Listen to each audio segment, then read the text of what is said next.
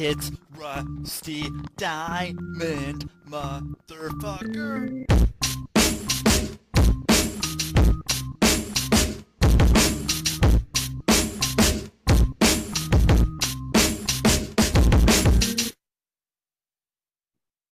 Yo, man.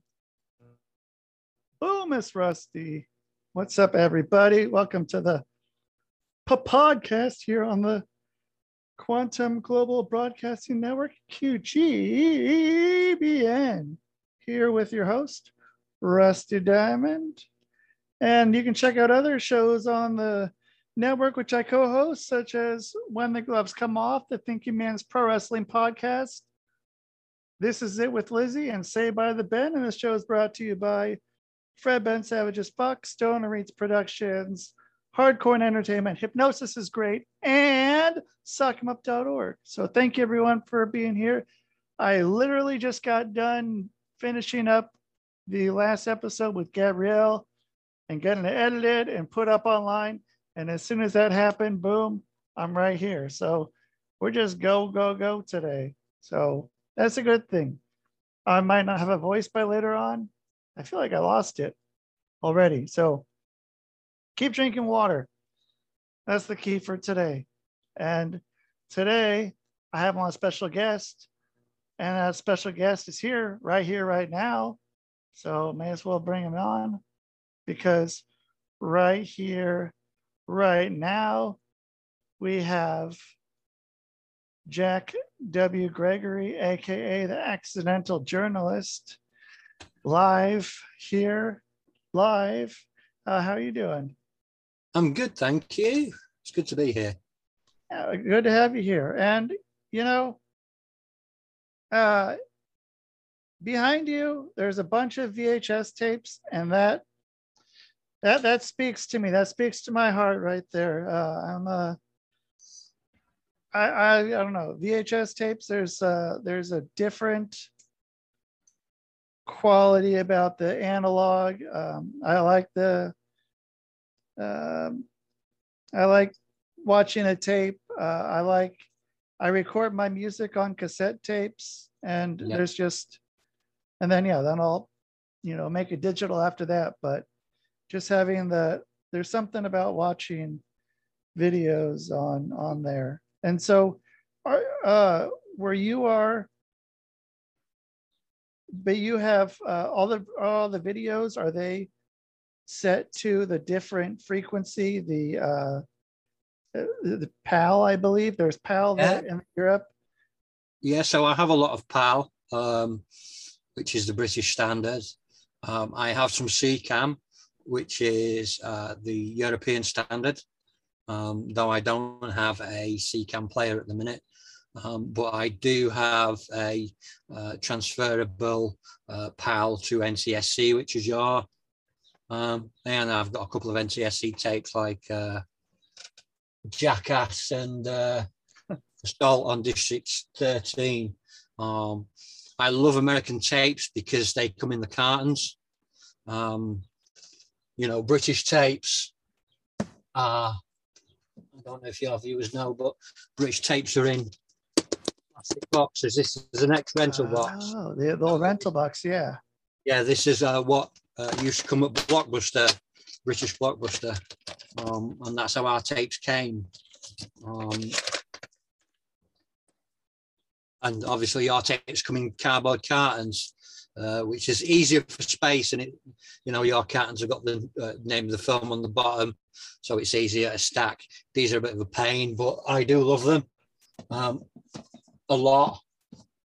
Uh, I've had several collections.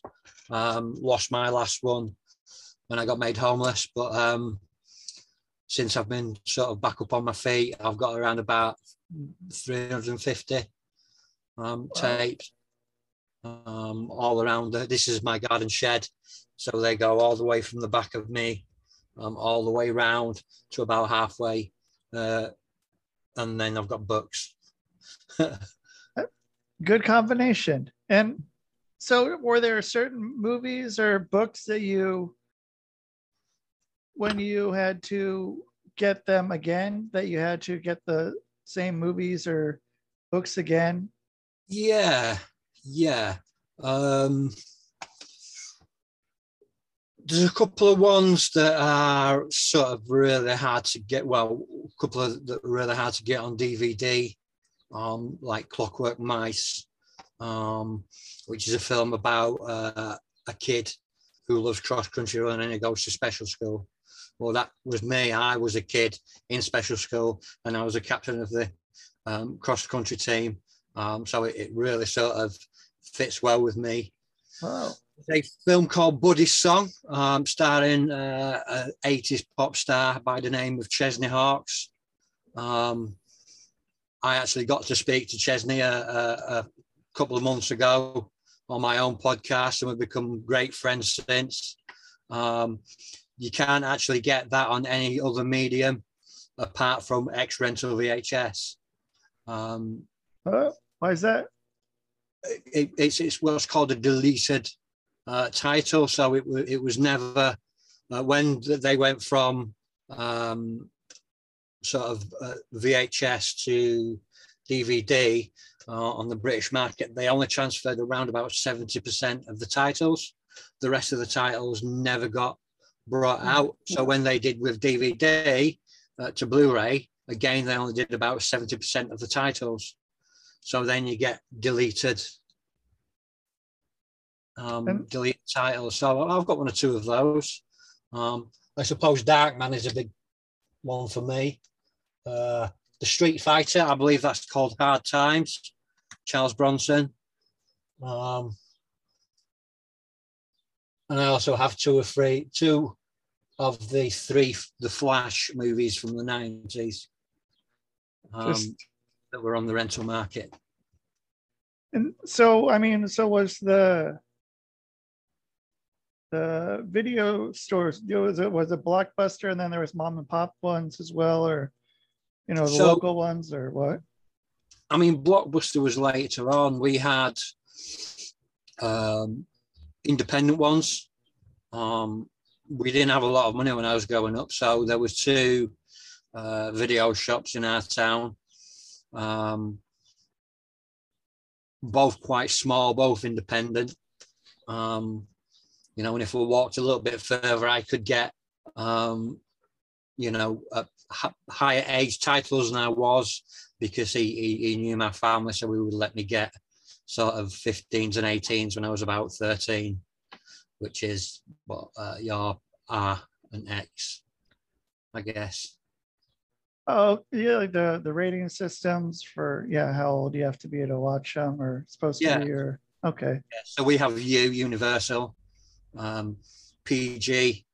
Um, then in 1989, they brought out 12 um, when the first Batman, when Batman 89 came out, because it was too violent in um, British cinemas to be a PG, but not violent enough to be a 15. So it was brought out as a 12, uh, but it was 15 in the rental market when it came out on video. Uh, and then obviously then we had a 12, uh, 15, uh, and then 18. Um, and that's that's our sort of age range system, really. and, then- Blockbuster came along, and uh, uh, Blockbuster, the uh, Walmart of video stores, uh, came in and s- destroyed everything, and Yes. yeah there's there's so much nostalgia for blockbuster video and i i don't know I, it's it, was always the the ah, okay. Because they, they i mean they don't have the the you know they took away all the like so much of the stuff so much of the stuff that would be is not considered uh whatever acceptable for people to watch uh, for their own standards and took away the old back room with the uh, you know the adult movies and stuff and yeah it was just Yeah, we never had sort of the back room for adult movies. We have what's called private shops, um, which is where people can go and, and do that sort of thing. You know, we only ever had up to like 18, but we did have sort of top, what's called top shelf um, I suppose, softcore erotica, like um, Fatal Attraction and uh, Lady Chatterley as it were, and uh, The Escort and Last Tango in Paris and things like that that were quite risque even for 18. Yeah. And so yeah, that, that was where the top shelf you said. Yeah, top shelf. Okay. Kids can't reach. Yes. That's, yeah. Yeah. Yeah. Um yeah, there's a I don't know, yeah, there's the there's what like one blockbuster left uh in in the world. And uh it's I mean, they rent it out as an Airbnb some nights, which is interesting. But yeah, it's uh like my brother lives right next to it, not next to it, but like a 10, 15 minute drive from there. And I mean, it's, I don't know. I, I, I wish there were other video stores. I wish they had a different video store. They brought back old video stores, but yeah, they just had this one blockbuster that just is holding on. And uh, yeah, and they made it, it's a destination now for people to go to. But you know, Yeah. then you got you got people like you you know you go you go over to the accidental journalist place and uh, you know borrow some movies from him. Uh, if if he's into letting his parts of his collection go out at some part point. Um, I, I, love it. I absolutely love it. You, just can't beat it. I, I do wish we had independent video shops. I know there are a couple um, that have sort of popped up now uh, within the retro market. Um, so you know, hopefully, we'll you know it'll start coming back. I, I just don't think you can beat it. It's much better than DVD in my eyes. It's just, yeah, yeah. Yeah. Yeah there was a, a place and i lived in portland oregon uh, that was right right across the street from me. It was called movie madness and i mean it had the- like the biggest selection. This was in it's still there. I mean i was living there in 2016 2017 and just being able to walk across the street and rent vhs tapes was pretty fucking cool. Um, and yeah they had a huge collection. And then the guy who owned it ended up i don't know if he, he died or retired. I think he retired wanted to retire and you know, cash out. And they didn't know what they're going to do with everything. And then um, this like kind of independent movie theater ended up buying it and bought all the stuff. And um, yeah they ended up building like a addition onto the thing and they have a little small theater in there to watch watch movies and I mean I, I wish there were more places like that and I mean it's it's a pretty pretty cool experience being able to to do that or otherwise yeah It is. or- It is. I have a projector in my living room, um, and that's connected to a, uh, a a VHS player. And you know, during the day, sometimes when the kids are at school, I just close all the curtains. I just whack on a, a an old film like uh, Renegades I watched yesterday, uh, or something like Bloodsport. Um, you know, make me so happy. yeah there, there's just something something about it and it just uh i mean i don't know it's, it's so weird watching dvds or stuff with even even newer you know the just i don't want the picture to sound that clear i don't want the audio to sound that clear it takes me out of the the experience of of watching and it just that's all i focus on not all i focus on but the majority of what I focus on is just I wish this wasn't this high quality. I they don't need it. They don't Mm. need this high quality, but yeah, that's kind of kind of what happens now. So uh, luckily there's still you know, a good a good VHS market and um, and tape market. You know, I've, I've got I've got a few old um, audio tapes, mainly stand-up comedy and uh, uh, BBC radio um, things. They did this thing um, when you brought out Independence Day, um, the BBC radio, our, our, main radio, um, they did a dramatization um, that was inspired by, uh, well, it was done with Fox, but it was inspired by War of the Worlds, and they did it War of the Worlds style, Orson Welles style. Um, and it was just absolutely brilliant. They got all of the British uh, radio presenters and some of the faces of BBC TV, and they got them all in on this radio show where um, it was just, you know, we were being hit on Independence Day, and it was great. Uh, that was the first one I got when I got a um, a tape machine. Um, you can't beat it. Digitize yeah. all you want, but I will still keep fighting for physical medium. Me too. Uh, how so? How many uh, you know tape decks or how many VCRs do you have? Do you have backup ones? So I have about five VCRs, um, including a um, combo TV VCR combo. Uh, I have a couple right. of tape decks. Uh, yeah. Yes, one of those. Um, I have a couple of Sony tape decks uh, and a couple of per, uh, personal stereos. Um, yes. I, I, I, do like to listen to them every now and again. I'm a massive fan of stand-up comedy. Um, and a lot of the old British stand-up comedians were all on tape. Um, you know, I'm always after American stuff as well because it's just so niche over here. Um, so if any of you guests wants to send me any uh, any cassettes with stand-up comedy, then I'd be uh, more than happy. Uh, yeah, yeah, that was. Uh, I remember. So I talk about this every so often. So I remember when I was 12 or so, I had a buddy, uh, and his dad worked for one of the local radio stations, and he had. Uh, he had an Andrew Dice Clay tape, and I can't tell you how many times we listened to that thing.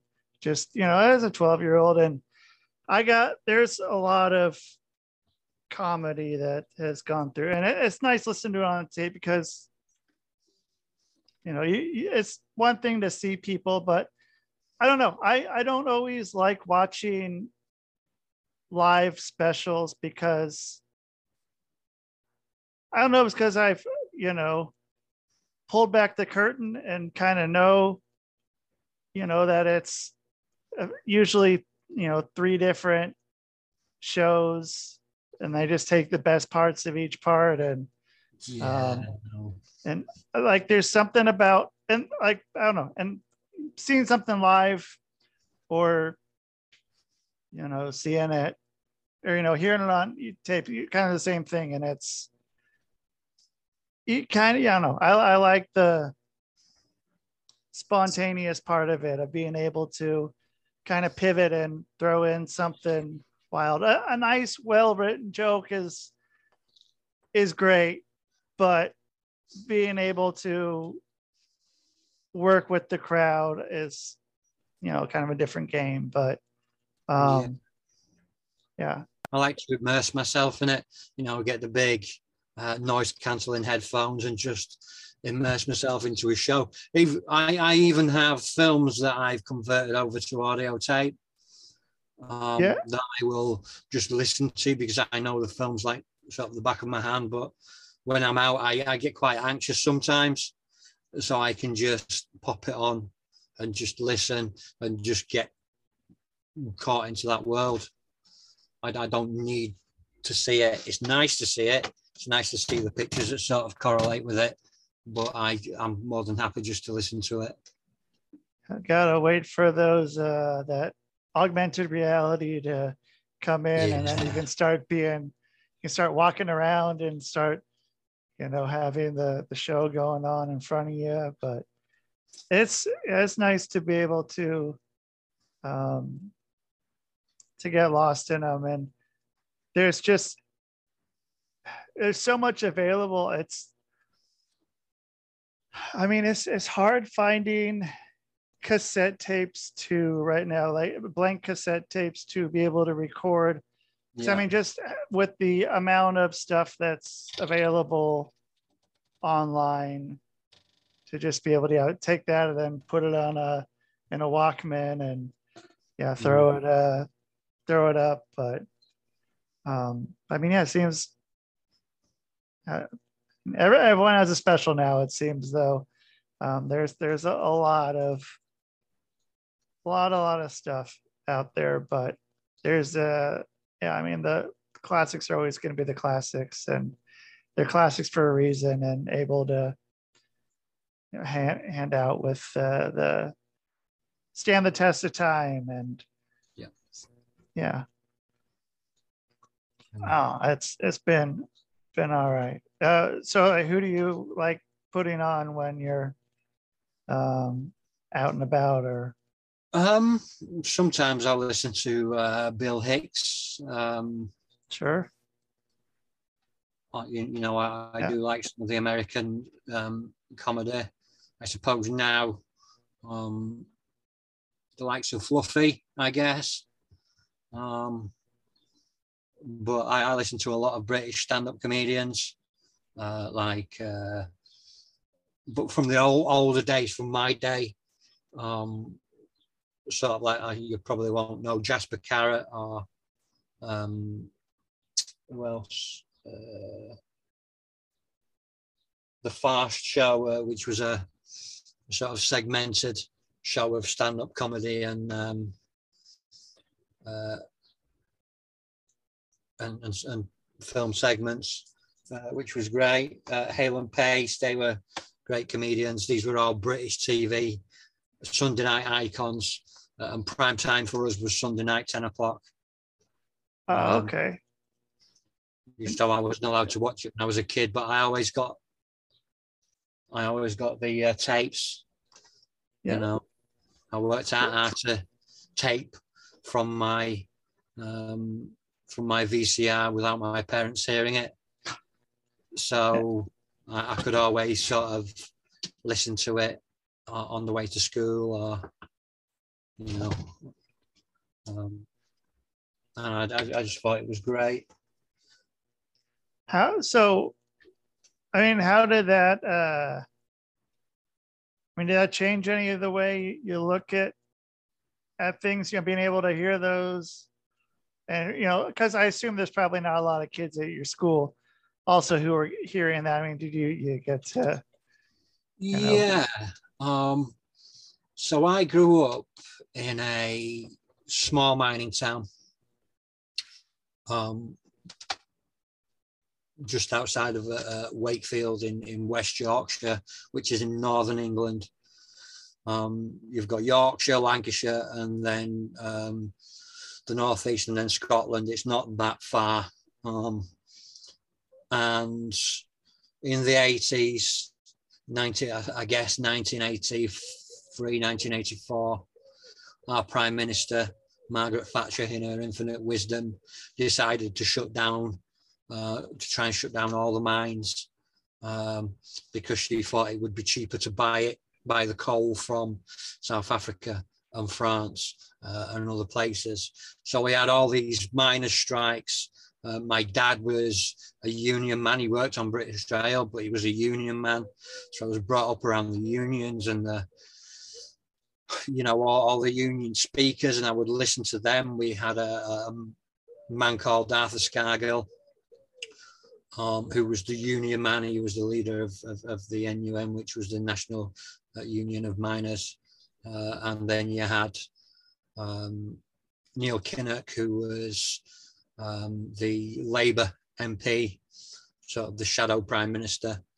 Um, he was Welsh, uh, but a, a lot of the a lot of them shut down, uh, and um, towns never really recovered. So um, I was brought up um, in a nice home in a, in a nice part of the town. My you know my parents own their own house, so you know, because they owned their own house and my dad didn't work down the mines and stuff like that, our family weren't really financially um, affected.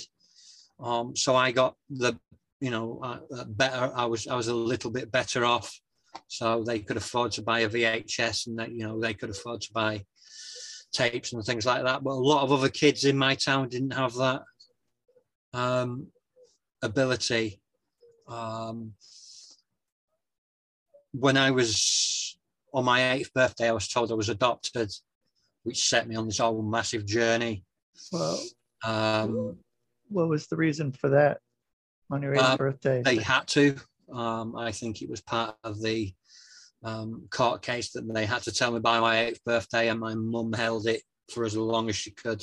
And I remember having a really nice birthday party, and they bought me a uh, a wigwam for the garden, and you know, um, I had tea and cakes and scones and you know all these nice things, platters of you know, on this little party, and then you know, later that night, just sat on my mum's knee. You know, I was always a, a you know a little mum's boy, and she said, you know, we love you, but um, you've got a real mum out there somewhere that you know couldn't look after you, so we've adopted you, but we love you. And I guess for most people, that would be sort of affirming. For me, it was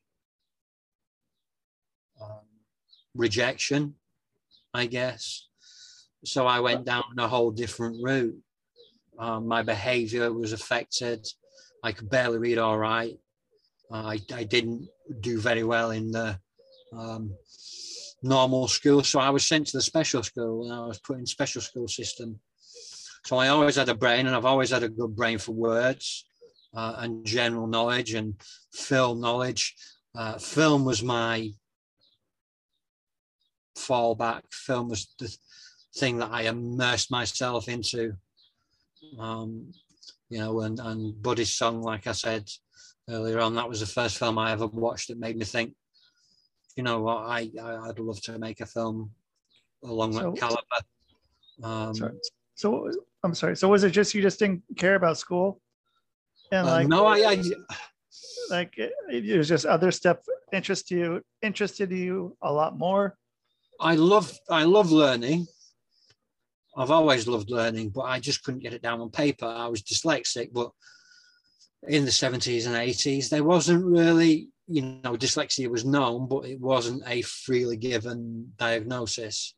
Right. So I was just seen as a bit thick, a bit stupid, um, and then sent to a school where you know I had a brain um, and I had this want to learn, but the other kids were all from um, mining families and things like that that were affected uh, and broken homes and um, you know they didn't want to learn um, and it just caught I was bullied a lot and you know because I was seen as posh um, and yeah it was just it was a, it was a hard time. I was being abused um, sexually by uh, some of the teachers uh, and uh, some of the, uh, let's say, uh, social workers involved. Um, and I, I was always told that nobody would ever believe me because I guess the thing that clicked for me was I fell into a sort of a fantasy world um, and I didn't know who I was, and I had this existential crisis at eight years old. Um, so I thought, well, I could be anybody I want. So I started telling a lot of lies, you know, really mad lies about where I'd been on holiday and stuff like that. It was just things that couldn't possibly be true. But um, it was the way that I coped with it, um, and by just immersing myself into film. So by the time I was 16, I could break down scenes and things like that in my head, uh, and I could recreate them. Um, but I With just what? On paper. Recreate them with what? Like It's my mind. like saying I'm back or or like or, Yeah, I mean. I just play them in my head. okay. You just recreate that scene in my head, and then think how I would would have played it, how I would have done it. Um, and yeah, it was just I, I fell into that sort of fantasy world. But I was good at running. Um, I was captain of the school cross country team. I could run fast, far, um, and uh, with the tapes um, and videos, I worked out quite quickly how to copy. Um, I was making some nice money um, running them around the local town. At the school I went to uh, was in the middle uh, of uh, a town. It was a mile anywhere in any direction. And at dinner time, I, I, I would have a my uh, rucksack and um, with several videos and tapes and stuff in there. Uh, and I would run them um, and be back in time for pudding. Uh, and I would make money. And then with that money, um, I used to buy cigarettes and get frivolous with them at school. So, you know, I guess trying to buy some way out of the pain. Um, Were you selling the cigarettes, or were Uh, you, the cigarettes for you? uh, the cigarettes were for me, but I, I was giving them away. I was being frivolous with them. Um, but I could afford to. Um, I, I've always had a good work ethic. So, you know, when I was sort of 15, I was doing a, milk round in the morning, then a paper round. Then I was going to school. Then I was doing a paper round after school. And then on a Saturday, I would do a paper round in the morning. I would work in a key cutting shop after that till the afternoon. If in the afternoon, I would work in a plaster making shop, making pl- uh, plaster dado rails uh, and things like that. Uh, and then um, I would clean a supermarket on a Saturday morning. So I always had sort of money coming in when I was like 14, 15, 16. Um, and I was doing that. Uh, and the extra money was just uh, you know, I was able to be a bit frivolous with it at school and uh, buy things like cigarettes and um, cannabis and stuff like that. I guess. So how how'd you buy cigarettes being uh, under whatever age it is you have to buy cigarettes? Did you did you shoulder tap some guy or did you have a fake No, ev- ID or everybody- did just you just go in and buy them? Everybody knew um, everybody in my town. Um, and even in, in sort of the next town over, everybody knew everybody, but these were small independent shops, not like the um, chains of shops are now. These were small independent shops that, you know, with immigrants that really couldn't be bothered how old you were, just as long as they were getting money. Yeah. So, you know, it was like uh, one pound eleven for um, ten cigarettes. You know, or like two pound thirty for twenty. So, you know, it wasn't a great deal of money for me back then. So they they sold 10 packs? Or They, they come in 10 packs there? They, they came in 10 packs and 20 packs. uh, and there was one brand that came in a 25 pack, uh, a 12 pack and a 25 pack. And they were called Royals. Do they they still do that? No, no, they only do 10. They don't know, they don't they only do 20s now. Uh, 10s are now banned. Uh, they only sell them in 20s. Uh, and you're looking at a tenner a packet. So with a 10, was it just because it was uh I mean, do they do they sell uh you know single cigarettes and stuff? Uh They do did have that when? I was a kid. Um, Yeah. About 20p for a sing- 20, 25p for a single cigarette. Yep. But this was back in the days when your parents would send you with a note for, for the neighbours saying, you know, could, could we have 20 B and H or, you know, um, 10, whatever, 10 Woodbine. They were popular. Um, Marlboro or whatever uh, for the neighbours and you, you'd give them it and give them the note uh, and you'd pay them and then they would let you have them. This is when Yep. they take signed notes from your parents. And it worked. It worked and it was fine. And yeah. Um I don't know when. I assume that was probably uh, because it was like I don't think I was smoking yet. So, but I would go and get them. Um, and so then I started when it would have been like 96, 97 or somewhere in there. I think is when I started. And then even back then they would have them. Uh, so this like right next to the school, there's a little corner shop. And they would keep them in the back by the coolers. It like which was weird. Um, not up by the re- register where they are, so you just go and you know walk out, um, or yeah, go and you know, buy them if you could, or or you know be able to go to the gas station and uh, drive up in a car, and as long as you showed them some sort of ID, they'd give you cigarettes, and um, as long as you're paying, I mean, who cares? It's all different now. You can't have even have things on packets. They're black packets now, um, indistinguishable from each other apart from the name. Uh, and every packet has got a massive health warning and then one of the health warning pictures. Um, it's not like it was, you know, back in the day, you, you know, I, you're talking sort of 88, 89, 90, and you would go in the shop and it would be like this. They would, they would all be behind the shopkeeper and you'd go, oh, I yeah. just want them, please. And they would go, yeah, there you go. And then you would yeah. pay and it would be it.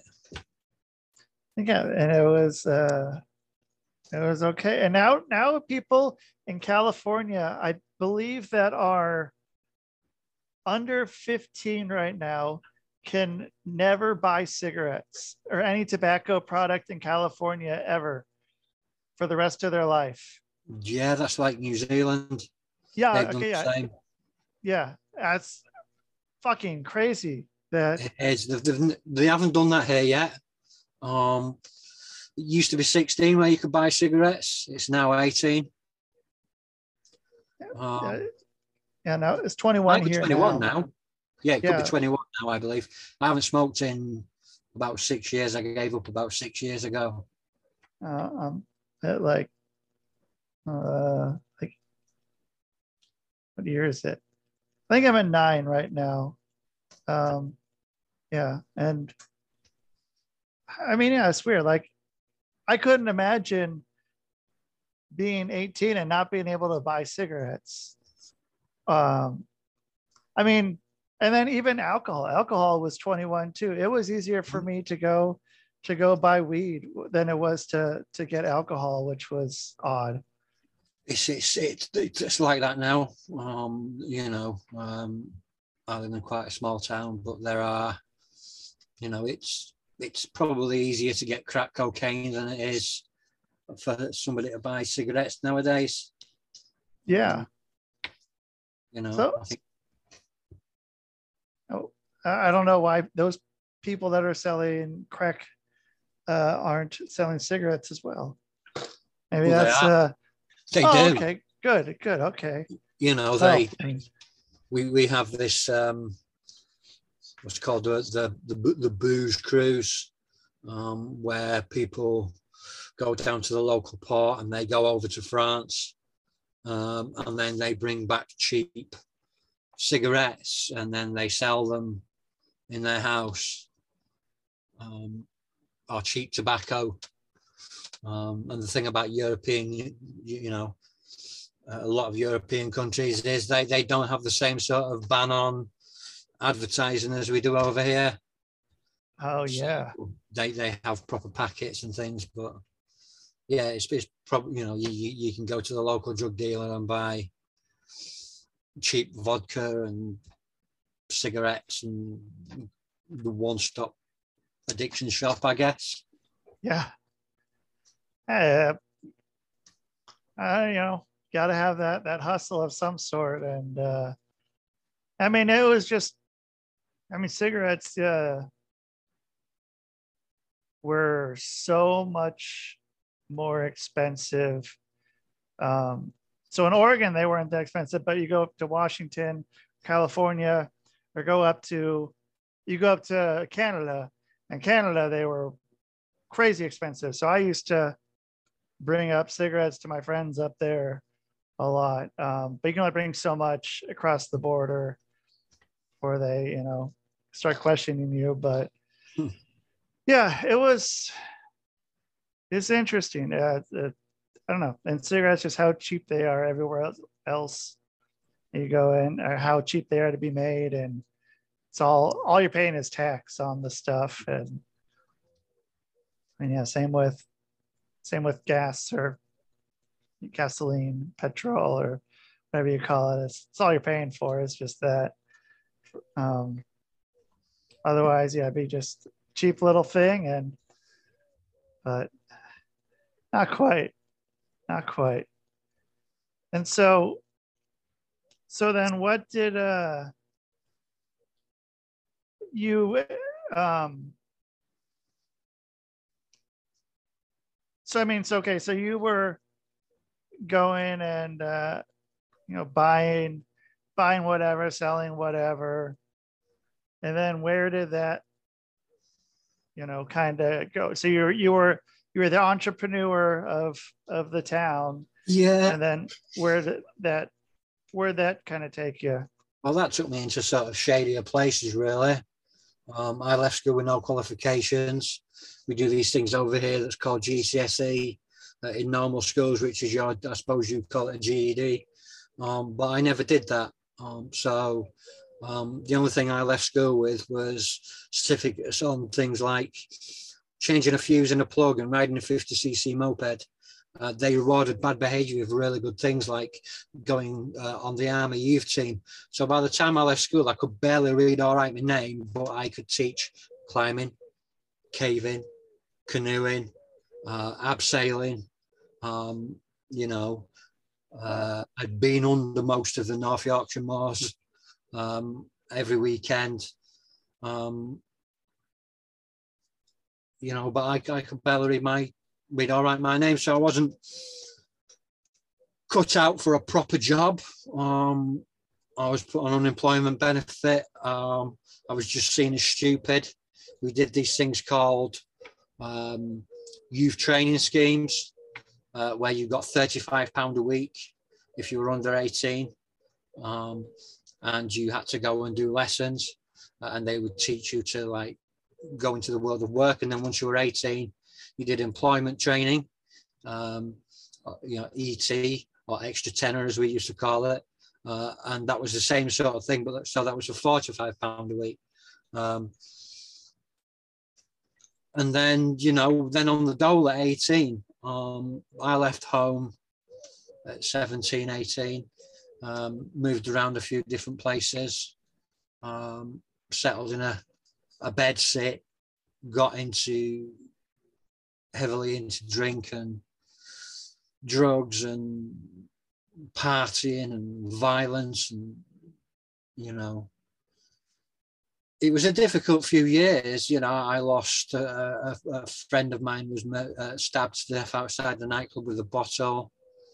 Um, i watched my best friend throw himself in front of a train because he couldn't handle the fact that he was gay uh, in, in the 90s um, because his parents wouldn't understand because they were well to do. Um, so I was messed up. I was messed up, uh, still wreathing at being adopted. Um, so I did anything that I could to make money, to take drugs, to, you know, um, I got involved with some sort of heavyweight people. Um, did some debt collecting, some bare knuckle fighting on fairgrounds uh, because I learned that actually punches I could take them and pain didn't hurt. You know, it was, Oh. only, it was only the perception of pain that hurt for me.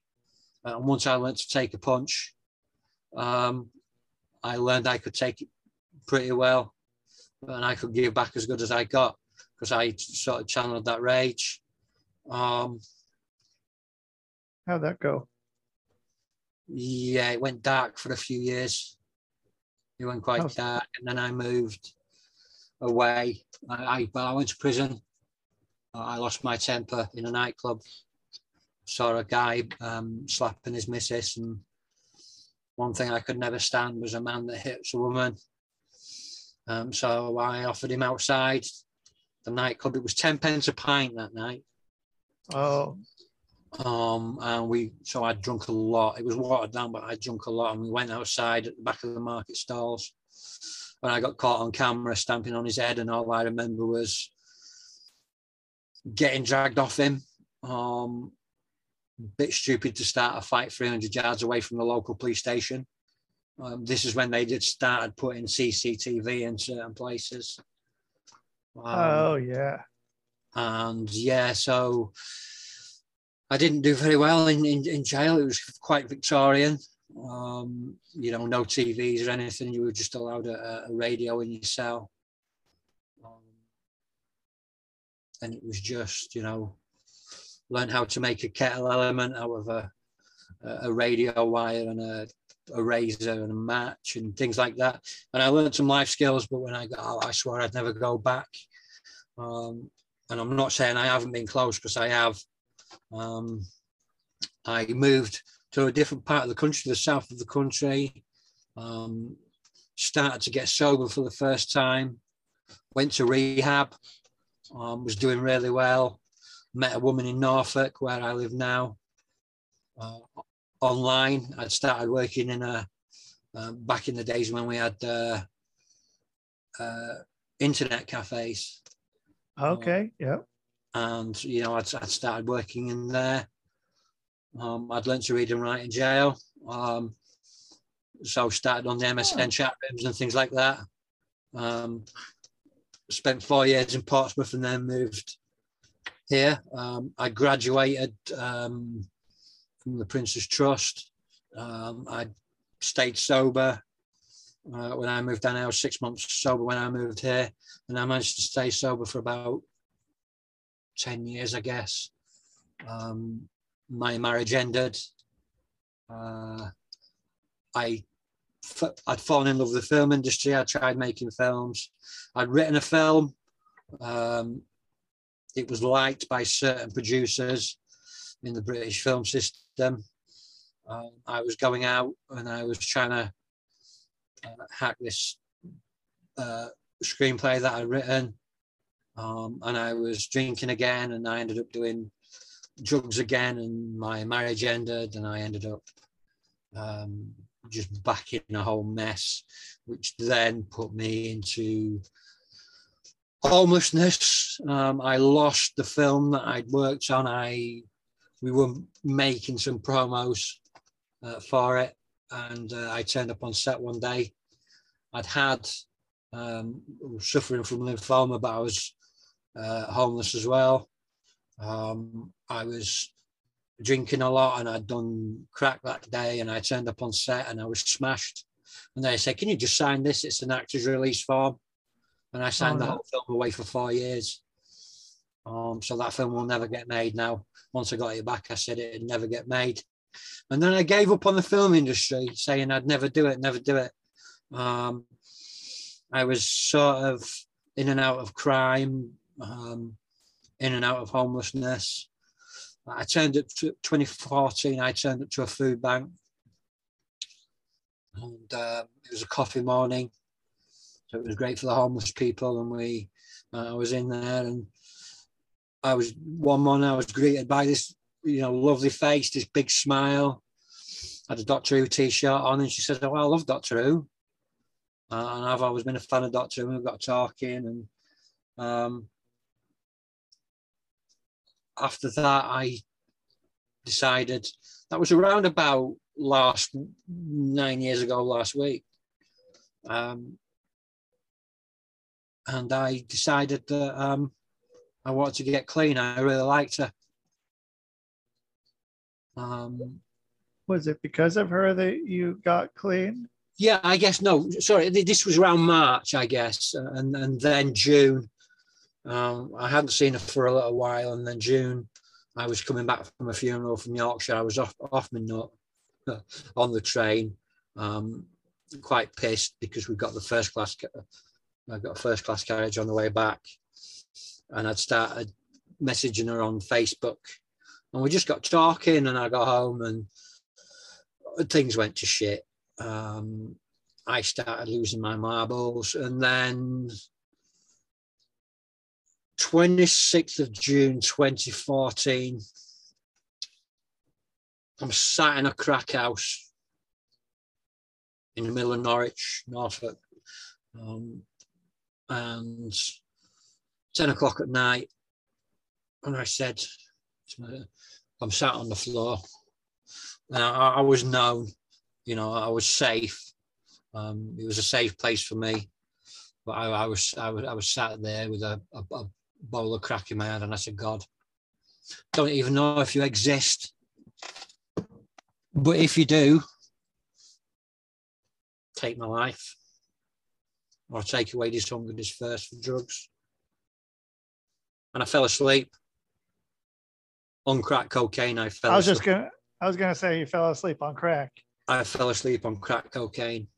Wow. I woke up at four minutes past midnight on the 27th of June 2014, and I haven't used a day since. Whoa. My will and my life was handed over to the care of God as I understand Him. Um, I'm not saying it got any better for a while, but um, I had no need for drugs. I, I, I, didn't do drugs. I started to get sober. I started, speak, you know, seeing Joe, which was the lady at the at food bank. Incidentally, I married her in 2019. Um, we have a family together. Um, yeah, and you know we have a wonderful blended family. Um, I started going to a church here, um, getting better, and then February, March 2015, I started to get really ill because of the life that I'd led before. Um, March the 19th, no, March the 19th, I started getting really ill. Uh, March the 21st, I went into hospital after a really bad weekend, not able to breathe, coughing, um, just, I'd lost so much weight. I was six stone. So I guess around about 78, 80 pounds. Yeah. Holy. Um, How tall are you? Six foot one. Holy shit. Okay. And yeah, I found, my, found myself in a, um, I, I guess around about, I'd had my daughter for the weekend and uh, the Sunday I rang my ex-wife and said, look, can you come and pick her up? I'm going to have to go to the hospital. I'm going to have to call an ambulance. said, don't call an ambulance. I'll come and pick you up. We'll take you to the hospital. You can give your daughter a kiss and a cuddle so she know you'll be all right. Which I did. We got there about 20 past four. By 20 past seven, I was dead. Literally, figuratively dead. I'd stopped breathing um, for four minutes. Um, ended up with brain damage through hypoxia. I had uh, tuberculosis, um, type 2 lung failure, um, pleurisy, uh, some environmental disease that they hadn't seen in about 30 years because of the poverty that I'd lived in, because of the quality of the drugs that I'd done in the past. And it just all caught up with me. The uh, medication regime that they had me on, and because I'd been clean for a little while, and they had me on sort of quite toxic drugs, um, which one doctor, who's a friend of mine now, has um, said it's basically bleaching a needle, um, which is an anti-infection drug. I had a, I, I call it a personal apocalypse, which is the name of my book, um, because I thought I'd caused the apocalypse. Um, I thought that I'd spread this super virulent strain of tuberculosis, whatever else that I had. Um, I had no concept of time. Um, I thought God hated me um, because of what I'd done. So he decided to end the world. People were dropping dead outside of my room. I was being tortured by the staff there because they just wanted to see me squirm before I died. Um, and I had this almighty psychological breakdown. Um, and, uh, you know, convinced that God had ended the world because of me. And I remember the, the lead preacher from the, the church that I was going to help Community Church, where I still go to now. Uh, Mr. Granley Watkins, and he, he came and he, he came to pray with me, pray for my soul because he was told that we were going to lose me again. And I was attacking people and I was spitting at people. I was um, six stone, um, emaciated. I couldn't walk. I wouldn't eat. Um, I had blisters in my mouth. Um, my teeth were falling out. Um, my hair was falling out. Um, it was it was so bad. It was so bad, and that lasted for about a month. Um, Whoa. you know, before that, I, you know, I, I'd, I'd got a job. You know, I, I was I went from not being able to read and write to actually writing policies uh, and um, terms and conditions for companies. I was really good at it. Um, you know, I would read terms and conditions for fun. Uh, but I got made redundant while I was in hospital.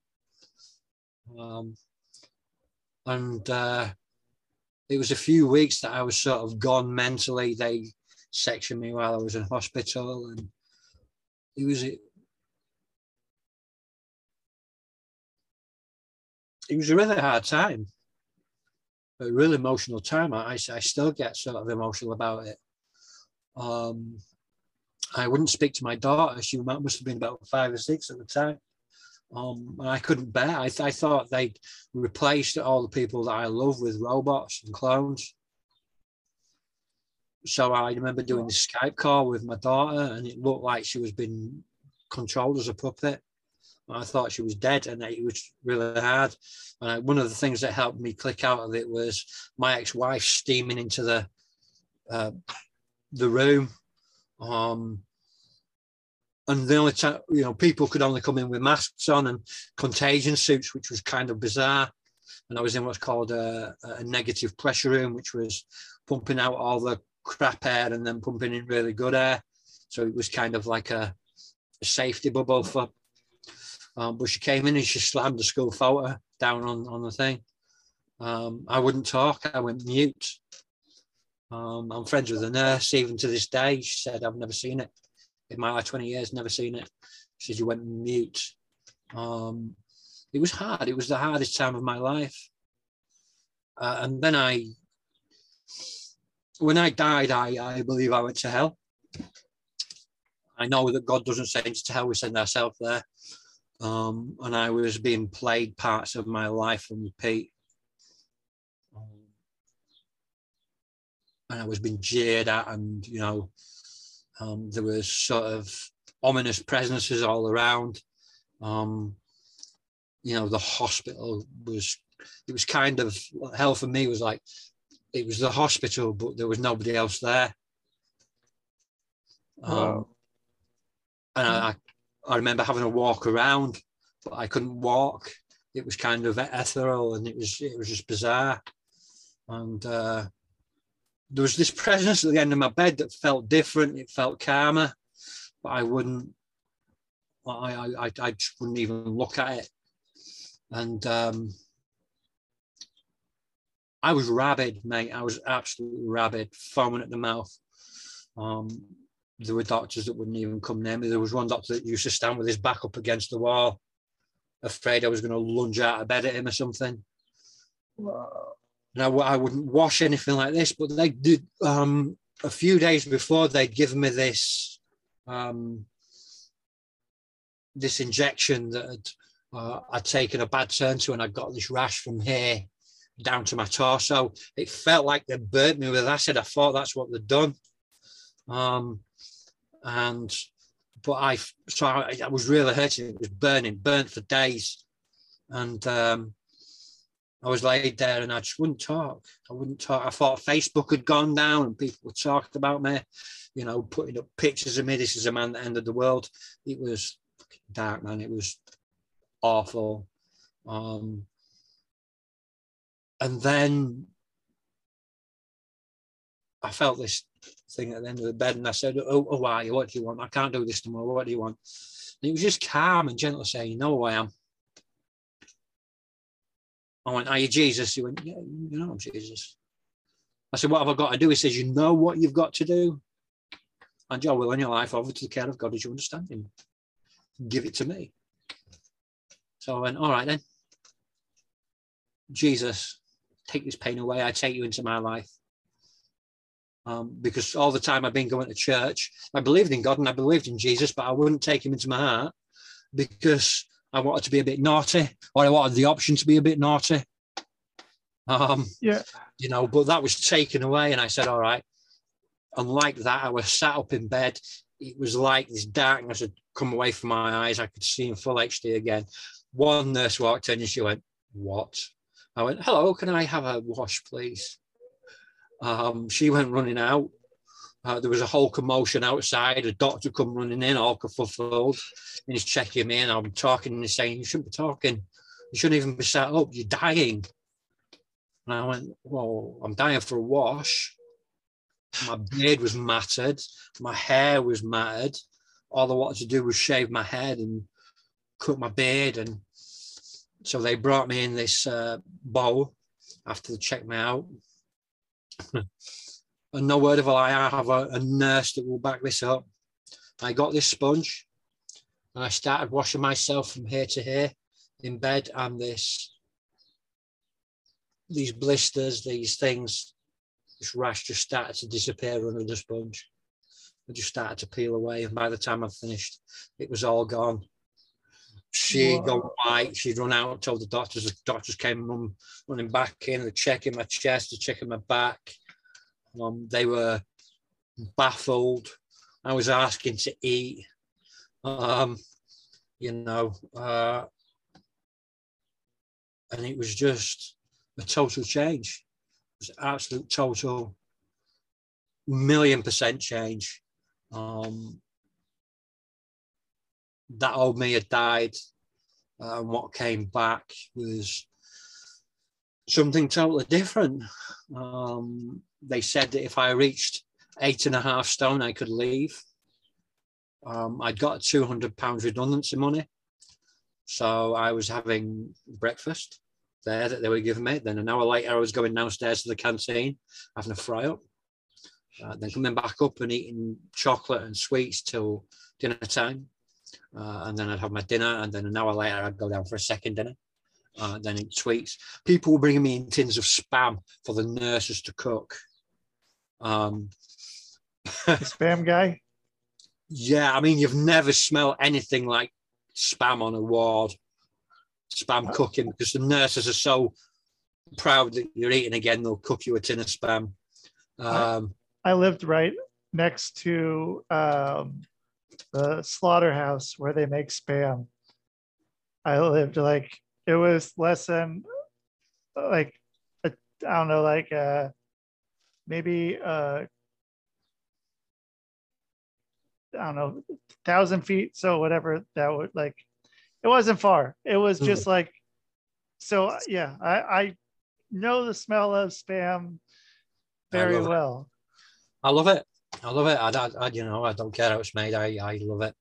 But um, they were bringing me in spam, and then on a night, like there was a, a, a pizza kebab shop near the hospital, and I was ordering. Um, they were doing a two for one. Um, you know, two for nine pound ninety nine, two 12 inch for nine pound ninety nine, and I was getting it delivered to the ward, and I would have one to myself, and then the nurses would share one. And on the last night, I ran out of money, and Nurse Jackie, who's my friend now, she came in with a tenner in her hand. She went, "We want to let you know that we love you. Uh, Your journey has been fantastic. We want to thank you for everything that you've done. Dinner is on us tonight." Um, Wow. and that was absolutely amazing. Um, you know, I got out um, April the 30th, April 29th, April 30th, I guess, after a, a long old battle. Uh, I was on two walking sticks for a while. I was still quite ema- emaciated. I was eight and a half stone. Um, and I started going to church. I started working within the church system, started volunteering after a while. Um, and my life started getting better and better. I started staying sober longer and longer. Um, I was about 16, 17 months sober. Um, and I was asked by a friend of mine who's a casting director um, if I would go and speak to a, a female director who was making a film about addiction. Um, so I said, yes, okay. So they took me out to an old air base in Norfolk, um, which is now a big studio. Um, and I met a director by the name of Joanna Hogg, um, and she was making uh, two films called The Souvenir, um, which were funded by her friend Martin Scorsese. Um, and we had a chat, and you know, I'd written my first book, you know, A Personal Apocalypse, that was already out, um, been out a, a month or two. Um, and she asked me if I would consult on the film and play Ray. So I did that, and I fell in love with film all over again in a different way. Um, I've been very lucky to be able to go out to different places and played serial killers and uh, policemen. And, you know, I played one of your serial killers, uh, John Eric Armstrong. It was absolute sicko, but, um, you know, I played him um, on Twisted Killers, which is on NBC at the minute and Oxygen Network. And um, then I came back. I turned down a part in Jingle Jangle um, to go back for part two of the souvenir. Um, in between, I'd made a few of my own short films that were selected for, um, you know, film festivals, and I'd been selected for a few awards that I never won, but it was nice to be sort of recognised. Yeah, uh, sure. 2017, I decided that I wanted to do something different and I decided that I wanted to write another book. But I spent six months working with escapees of human trafficking, sexual slavery, and exploitation, um, cataloguing their stories. Uh, and the book is called Between the Streetlights and Red Lights. Um, and also, it was a, a, book telling people what to look for and how to spot trafficking and things like that. Um, that's still doing quite well in America. That still sells on Amazon. It, it, sells a lot more in America than it does here. I guess because I do a lot of American podcasts. Um, I've just been very blessed that way, um, which is absolutely great. Um, you have a great survivor network over there. Um, and then that gave me the ability to speak about my story. And so, I mean, how I mean, I mean, you have people coming up to you telling you that like because of what you said that they're wanting to tell their story now or is you getting that at all or yeah yeah i i, I do this thing called live and undrugged which, which you know which is a podcast very similar to this but i i get people with stories um that you know a lot of them wouldn't necessarily I've had the ability to do that. I, I, I was told that I would be a voice for the voiceless. Uh, and that's what I aspire to do. Um, I felt like I was losing my voice, my own voice at one point. Um, and then sort of started looking at my own trauma and then was able to then start doing stuff like this to keep my own voice sort of afloat. Um, so yeah, I get contacted by people all the time. Um, I'm just about to finish a book on uh, escaping domestic violence uh, and manipulation. Um, and then, yeah, I, I, I, I get um, sometimes get the odd uh, celebrity that will go, yeah, I'll come on. You know, like Chesney Hawkes, and I get to do a, a, nice little, you know, something that deviates from uh, uh, the, the powerful sadness, something that's a bit more light-hearted. Um, and yeah, it's just you know I've, I've got a few things in the background that I'm doing at the minute, but you know my heart will always be with um, telling my story. I think because I think once you've been through a certain thing and, and, and you've lived a certain way of life, um, it's your responsibility to educate. Um, you know, I'm of the great thinking of if you can teach, teach. If you can't teach, well, you can teach. You know, because we we need teachers. We need combined shared wisdom. You know, yeah. there's knowledge and there's wisdom, um, and there's not enough wisdom being shared. So it's about getting people on and I've, I've spoken to convicted terrorists, gun runners, drug runners, human traffickers, um, who've changed their lives, uh, who now work for uh, freeing slaves. You know, I, have helped give uh, slaves a voice. I've also helped find my own voice in, in the fact that I was trafficked as a, as a child in, in the special school system. Um, I'm a very, very blessed man. Um, I don't always feel it. It's not always easy. Uh, in sobriety, you know, I've been nine years clean on, like I say, on the 27th. Uh. I lost my niece, two-day-old niece, to murder uh, in 2017. Two months after I lost my biological mum, I, I, found my family, but I lost my biological mum to cancer. Uh, the Easter, and then two months later, my niece was born and her father, for some reason, lost his temper when he was looking after her and um, beat her to death. And um, he was sent to prison for life um, with a minimum of 10 years at the age of 23. And um, within nine months, he was murdered by his cellmate. So we were left with no, no answers. So I grieved um, and I learned how to cope with grief. I learned what grief meant to me. I then got in touch with other uh, people that had gone through, uh, lost people to murder. Um, you know, now working with a, a few people on a uh, on a series and my first feature length film that I'm going to be directing called We, um, which is basically um, their stories um, told by an actor. Um, but in, in the 80s we had this thing called talking heads which was it's basically like we're doing now but one person to a camera telling a story. Yeah. That's how we will be but it was fictionalized and they would start light-hearted and comedic and they would go quite dark. And we had some of the best sort of you know like dame maggie smith um you know was obviously the generation now knows her as uh, the teacher from hogwarts and stuff but you know, these were really powerful monologues, and that was made me fall. It's what made me fall in love with the, the, the monologues. Um, so that is what we is going to be. It's going to be series of monologues put together to make a feature length film. Um, starting off light-hearted, but then going for the jugular and talking about things like murder, addiction, um, violence, um, you know, things that have happened to people um, and how they've sort of changed their lives. Um, and yeah, I'm, I'm very blessed. And, uh, you know, occasionally I get to uh, talk about videos and things.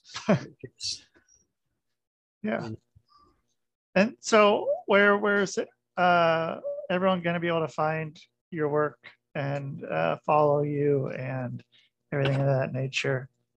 So you can find me on Facebook at facebook.com JW Greg. Um, on, let me think, on Instagram, I am J underscore W underscore Greg.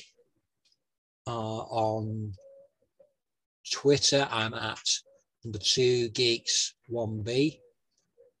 Uh, on TikTok, I'm JW Greg um, my website is jwgreg.wordpress.com and all the interviews I've ever done, uh, including this one, uh, when I get the links, are on there. Um, all, all the, um, you know, the Live and Undrugged, which is my uh, series. It's, we're now on series three.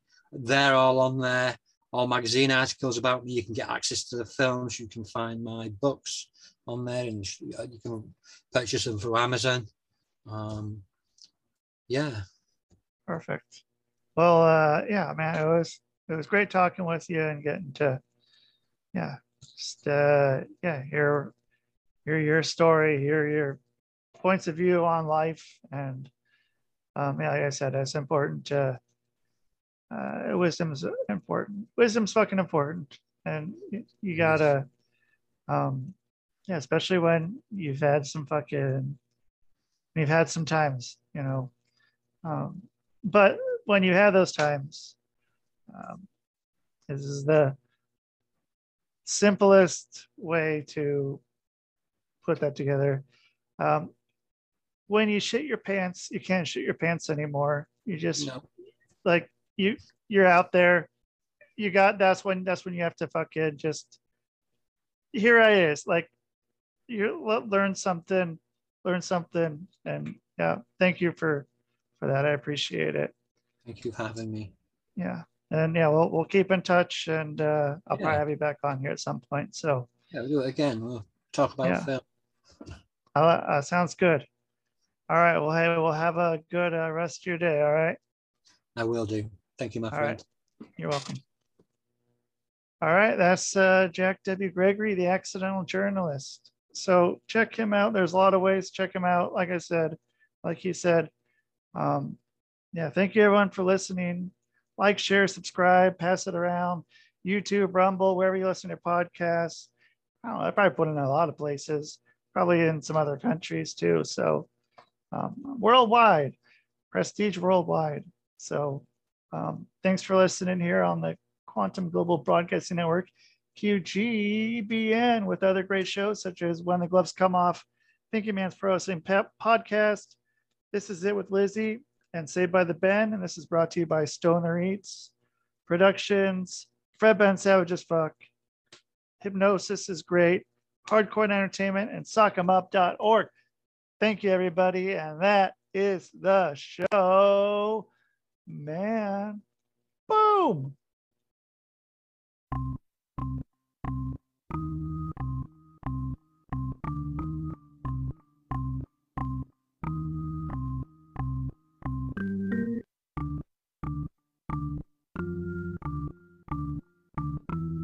It's Rusty Diamond, motherfucker.